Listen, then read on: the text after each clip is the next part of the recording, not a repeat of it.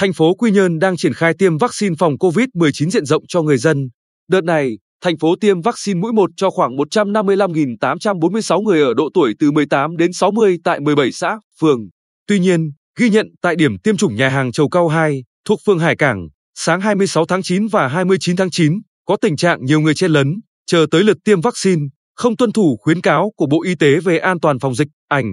Một số người sang đứng ở vỉa hè bên kia đường trò chuyện, cũng không giữ khoảng cách theo quy định. Trong khi đó, không có lực lượng chức năng và cán bộ phụ trách địa điểm tiêm chấn trình, sắp xếp trật tự, người dân đứng chờ đợi dưới thời tiết nắng nóng trong nhiều giờ, không có nơi ngồi chờ, không có bàn viết, người đến tiêm đứng, ngồi viết tờ khai y tế trên yên xe máy. Không ít người lo lắng nếu trong đám đông có F0 thì nguy cơ lây nhiễm chéo có thể xảy ra. Để mau chóng trở lại trạng thái bình thường mới, kiểm soát được dịch, đề nghị Ủy ban nhân dân thành phố Quy Nhơn và cán bộ phụ trách điểm tiêm chủng có biện pháp chấn chỉnh, tránh tình trạng tập trung đông người, dẫn đến nguy cơ bùng phát và lây lan dịch, khiến điểm tiêm chủng vaccine vô tình trở thành ổ dịch.